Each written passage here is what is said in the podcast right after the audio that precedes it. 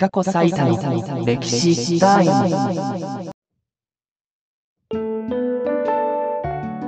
こんにちは。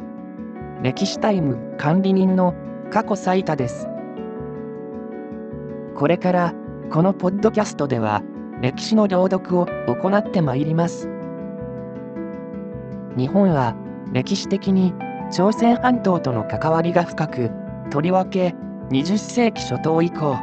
朝鮮半島との関わりは現代に生きる我々日本人にとって非常に重要でありながらあまり詳しく知られていないことが多いのではないでしょうか。ですので当ポッドキャストでは当時を知ることができる資料を参考にしながら私たちなりに考察を深めていければと思っております。あなたにとって当ポッドキャストが日本と朝鮮半島との関わりを理解する上でお役に立てることを願っています。それでは今後ともどうぞよろしくお付き合いください。